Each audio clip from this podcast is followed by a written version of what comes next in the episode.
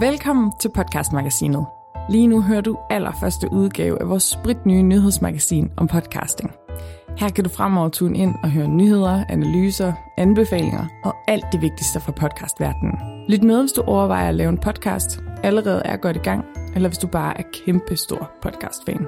Mit navn er Cecilie Sølsten. Her er et kort nyhedsoverblik. Først skal du høre om BuzzFeed, som droppede sin in-house podcastafdeling. Det træk skabte rammeskrig hos resten af podcastbranchen, som pludselig frygtede, at det var slut med podcastmediet. Herefter skal vi høre om Apples indekseringer i sæson og episoder. De har nemlig haft vildt stor betydning for, hvor i hitlisterne din podcast lander. Og så skal vi høre om Spotifys nye podcastportal. Spotify har nemlig lanceret en podcastportal, som giver mulighed for et indblik i lytterne, der aldrig før har været tilgængeligt. Og til allersidst, så skal vi til denne udgaves podcast-anbefaling. Her kan du blive inspireret, når Kontekst Lyds egen Mads Christian Hede anbefaler en aktuel og spændende podcast. Hey everyone. You may have read that there is some news about See Something Say Something, which is that the show is ending its run here at BuzzFeed News. This is an ja, sådan lød det i amerikanske BuzzFeeds podcast See Something Say Something, som nu lukker sammen med to andre podcasts fra mediet, nemlig The News og Reporting to You. Vi skal nemlig tale lidt om, at den store digitale mediekoncern har valgt at droppe podcastproduktionen. Det skabte røre af den lille podcastdamm, som frygtede, at det var et tegn på en større og ret uheldig udvikling. I virkeligheden er der tale om lidt af en overdramatisering. BuzzFeed stopper ikke med at producere podcasts. Men de har altså truffet en beslutning om at droppe deres podcastafdeling. Det betyder, at de har fyret en række medarbejdere, men altså ikke, at de er decideret færdige med lyd. Ligesom andre store dele af medieverdenen, så vil BuzzFeed hoppe med på freelance-vognen, de vil fokusere på færre, men store originale projekter, som de så vil få produceret gennem tredjepartsproducenter. Men altså overdramatisering eller ej, podcastbranchen gik fuldstændig i selvsving over lukningen af BuzzFeeds podcastredaktion. Og store dele af branchen frygtede faktisk, at podcastboblen var sprunget, og man altså ikke længere kunne tjene penge på podcastproduktion. Så det er der dog flere, der svarer, at der aldrig var tale om en reel podcastboble. Og en af dem, det er Erik Nussum, som før var ansat ved lydbogsgiganten Audible. Ifølge ham så defineres en boble af, om prisen på et produkt overstiger dens reelle værdi, men også om folk faktisk spekulerer i at købe produktet bare for at sælge det igen. Men nu som pointerer, at netop podcast sponsorpriserne, de er jo baseret på resultater og ikke spekulation. Priserne er bare høje, fordi reklamer i podcasts virker virkelig godt. Så boblen er altså ikke sprunget. Og nu som han taler i stedet om, at der har været en slags gold rush, og for dem, der måske ikke lige har fået lyttet helt ordentligt efter i historietimerne, så kan jeg lige minde om, hvad det nu er, det lige er. Et gold rush. Det er, når masser af folk og virksomheder skynder sig ind i en industri, uden nødvendigvis at have hverken viden, værktøjer eller nogen reel grund til at gøre det. Og det kan ikke fortsætte i en evighed. Så man kan måske sige, at det, der i virkeligheden sker lige nu, det er en slags rejustering af markedet. Det betyder på bedste darwinistiske vis, at de, der ikke har noget at gøre i branchen, naturligt bliver selekteret fra, og altså ikke, at hele den kvalificerede podcastbranche er på vej ind i den sikre død. Så lad os droppe dommedagsprofetien, og så lige husk på, at lyd er et historisk set ret modstandsdygtigt medie. Så ingen grund til panik herfra.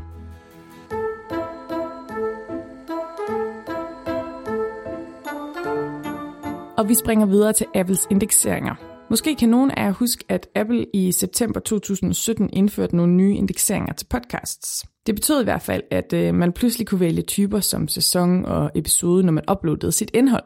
Og nu er der så gået et år, og podcast-eksperten Dan Missner fra podcastmediet Pacific Content, han har undersøgt indekseringernes betydning. Og det er der altså kommet nogle virkelig spændende resultater ud af.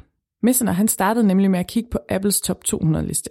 Her kunne han se, at langt de fleste populære podcasts brugte mindst en af de nye indekseringer.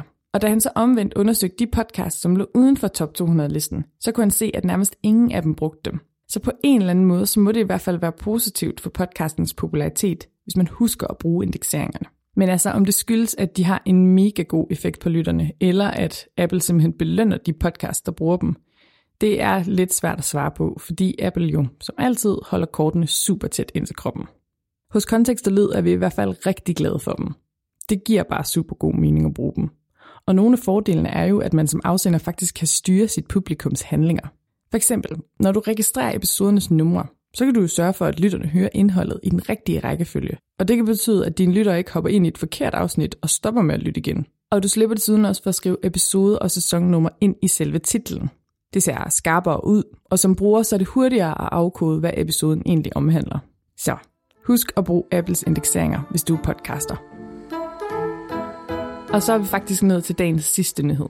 Spotify lancerede jo 1. oktober en helt ny podcastportal, Spotify for Podcasters. Og med den, så ændrer musikmastodonten altså på de vilkår, vi som podcastere har. Med den nye podcastportal, så skulle podcastere fremover kunne uploade helt nye podcasts direkte til streamingtjenesten, uden at skulle vente flere dage på en godkendelse, som man jo faktisk kan risikere med Apple, sådan som det er nu. Og det gør planlægnings- og distributionsfasen meget lettere for afsenderen. Men det er faktisk ikke det eneste eller det største for den sags skyld. Ifølge Spotify, så bliver det også muligt for afsenderen at tilgå ny og spændende data.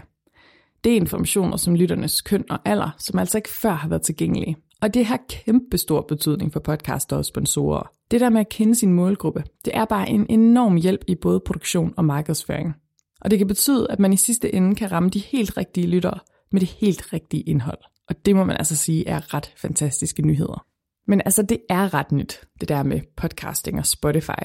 Og det var blandt andet et af emnerne, da Spotify CEO blev interviewet til Recodes Code-konference i maj. We honestly uh, put out this platform with the intent of music, and what ends up happening is most of it, of course, is music, but people tend to upload other things. So what started happening is we started getting more and more podcasts on the platform. Uh, Spotify har ført på musikfronten i lang tid. Med svimlende 75 millioner betalende brugere, så vinder de altså stort over Apple Musics 40 millioner. Men på podcastmarkedet er det lige omvendt. Apple har klart flere lytninger på deres podcast-app, mens Spotify vakler lidt endnu. Og derfor så blev Daniel også spurgt om, om det egentlig ikke var ret urealistisk at bevæge sig ind på et marked, som er så domineret af Apple, og om hvor stor en konkurrent Apples podcast-app egentlig var. It's it's big, but it's also the platform. I'm, I mean, that's been around uh, since the inception of the word, even. So I mean, they innovated, the, they created the category, but not much have happened to the medium in the last 15 years, and that's the exciting thing for us. Og han har lidt ret. Der er altså ikke sket meget med det tekniske aspekt af mediet de sidste 15 år. Men med den nye portal, så ændrer Spotify på det. De vil nemlig lave om i den måde, brugerne finder deres podcasts på.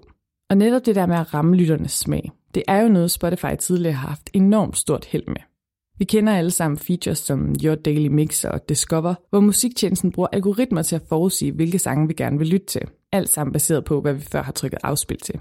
Det samme ønsker Spotify nu at oversætte til podcastdelen. Streamingtjenesten vil på baggrund af tidligere afspillede podcasts foreslå der noget lignende indhold. Og på den måde så vil de ligesom tilbyde lytteren podcast, som med høj sandsynlighed rammer plet. Og det er vildt spændende. For det første så betyder det, at Spotify, udover at konkurrere med Apple, faktisk også kommer i direkte konkurrence med Google. De har nemlig samme ambition om at udnytte algoritmer med deres nye podcast-app. For det andet, så er det vildt interessant, fordi det ligesom kan være med til at booste hele podcastmarkedet, hvis det bliver nemmere for lytterne at finde frem til det indhold, de godt kan lide.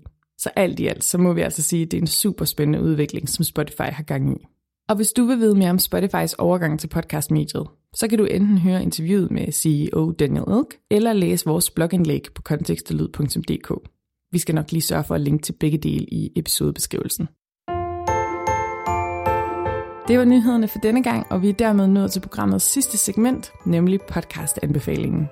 Jeg tog en snak med en af Kontekst Lyds podcastproducenter, Mads Christian Hede, her den anden dag. Og han havde et øh, ret spændende bud på, hvilken podcast du måske kunne have lyst til at lytte til næste gang, du står og mangler lidt ny lyd til ørerne.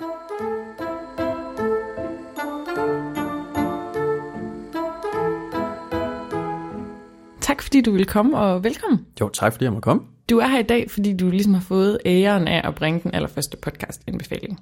Ja, en stor ære. Den er mega stor ære. Helt sikkert. Øh, og det eneste, vi egentlig har aftalt, det er, at øh, det skal være dansk, og så skal det være sådan forholdsvis ukendt. Det skal i hvert fald ikke være sådan noget, alle kender, ligesom Serial eller den slags. Øh, men derudover har du faktisk fået ret frit slag. Øh, så jeg synes bare, vi skal springe ud i det, Mads. Hvad, vil du ikke fortælle, hvad du har taget med, og hvem der har lavet det? Jo, selvfølgelig. Det er, det er faktisk en serie, som jeg, jeg sidder og hører lige nu. Den hedder Når flygtningene er danske, og er øh, fra P1, men øh, er produceret af Filt København. Ja, de laver også nogle virkelig gode ting. Øhm, og hvad, hvad, hvad går det ud på? Jamen, det er øh, fortælleren Hanne Feugel, som øh, faktisk bruger sig selv rigtig meget. Altså, det handler om jødernes flugt fra Danmark øh, under 2. verdenskrig i 1943, hvor hendes egen far også måtte flygte.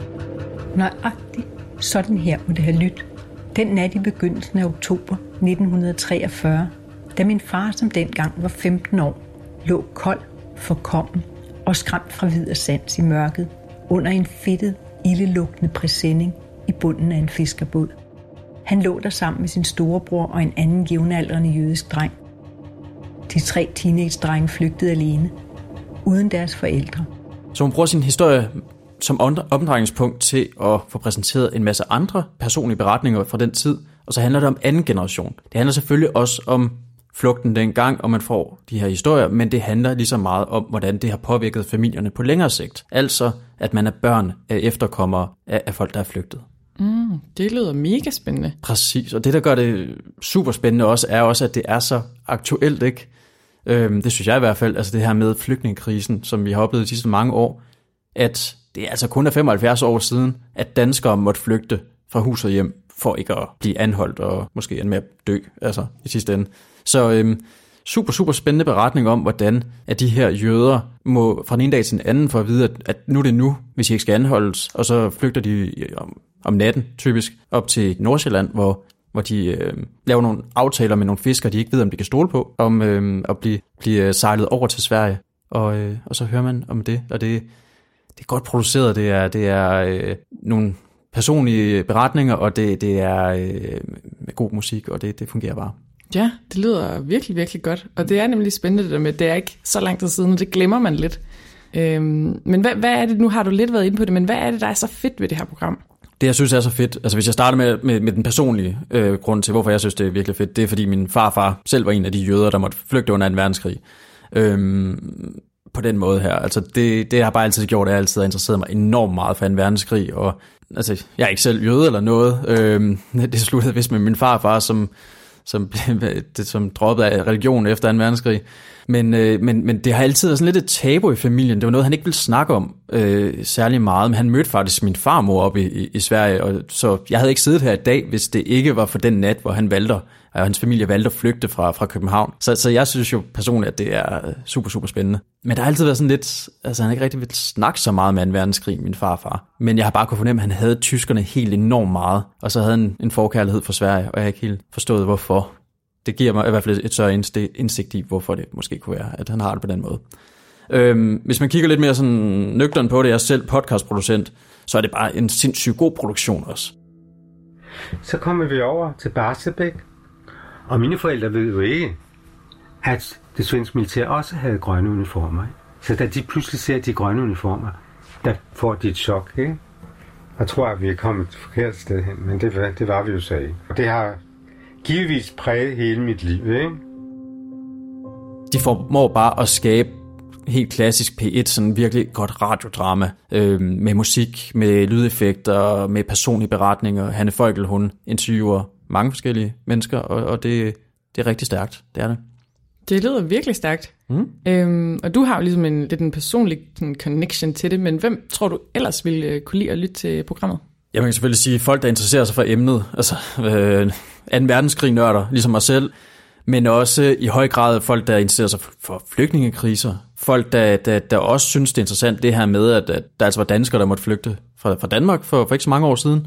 Og så også bare generelt folk, der er fans af velproduceret podcast, og det er det her.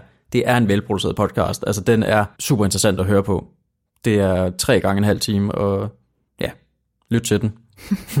det vil jeg da helt bestemt gøre, og den er øh, hermed også givet videre til dig, lytter, hvis du er podcast-nørd eller elsker 2. verdenskrig-historien, så, øh, så skal du lytte til, når flygtningene er danske. Og øh, med det så øh, mange tak, Mads, fordi du ville komme ind i studiet. Det var slet.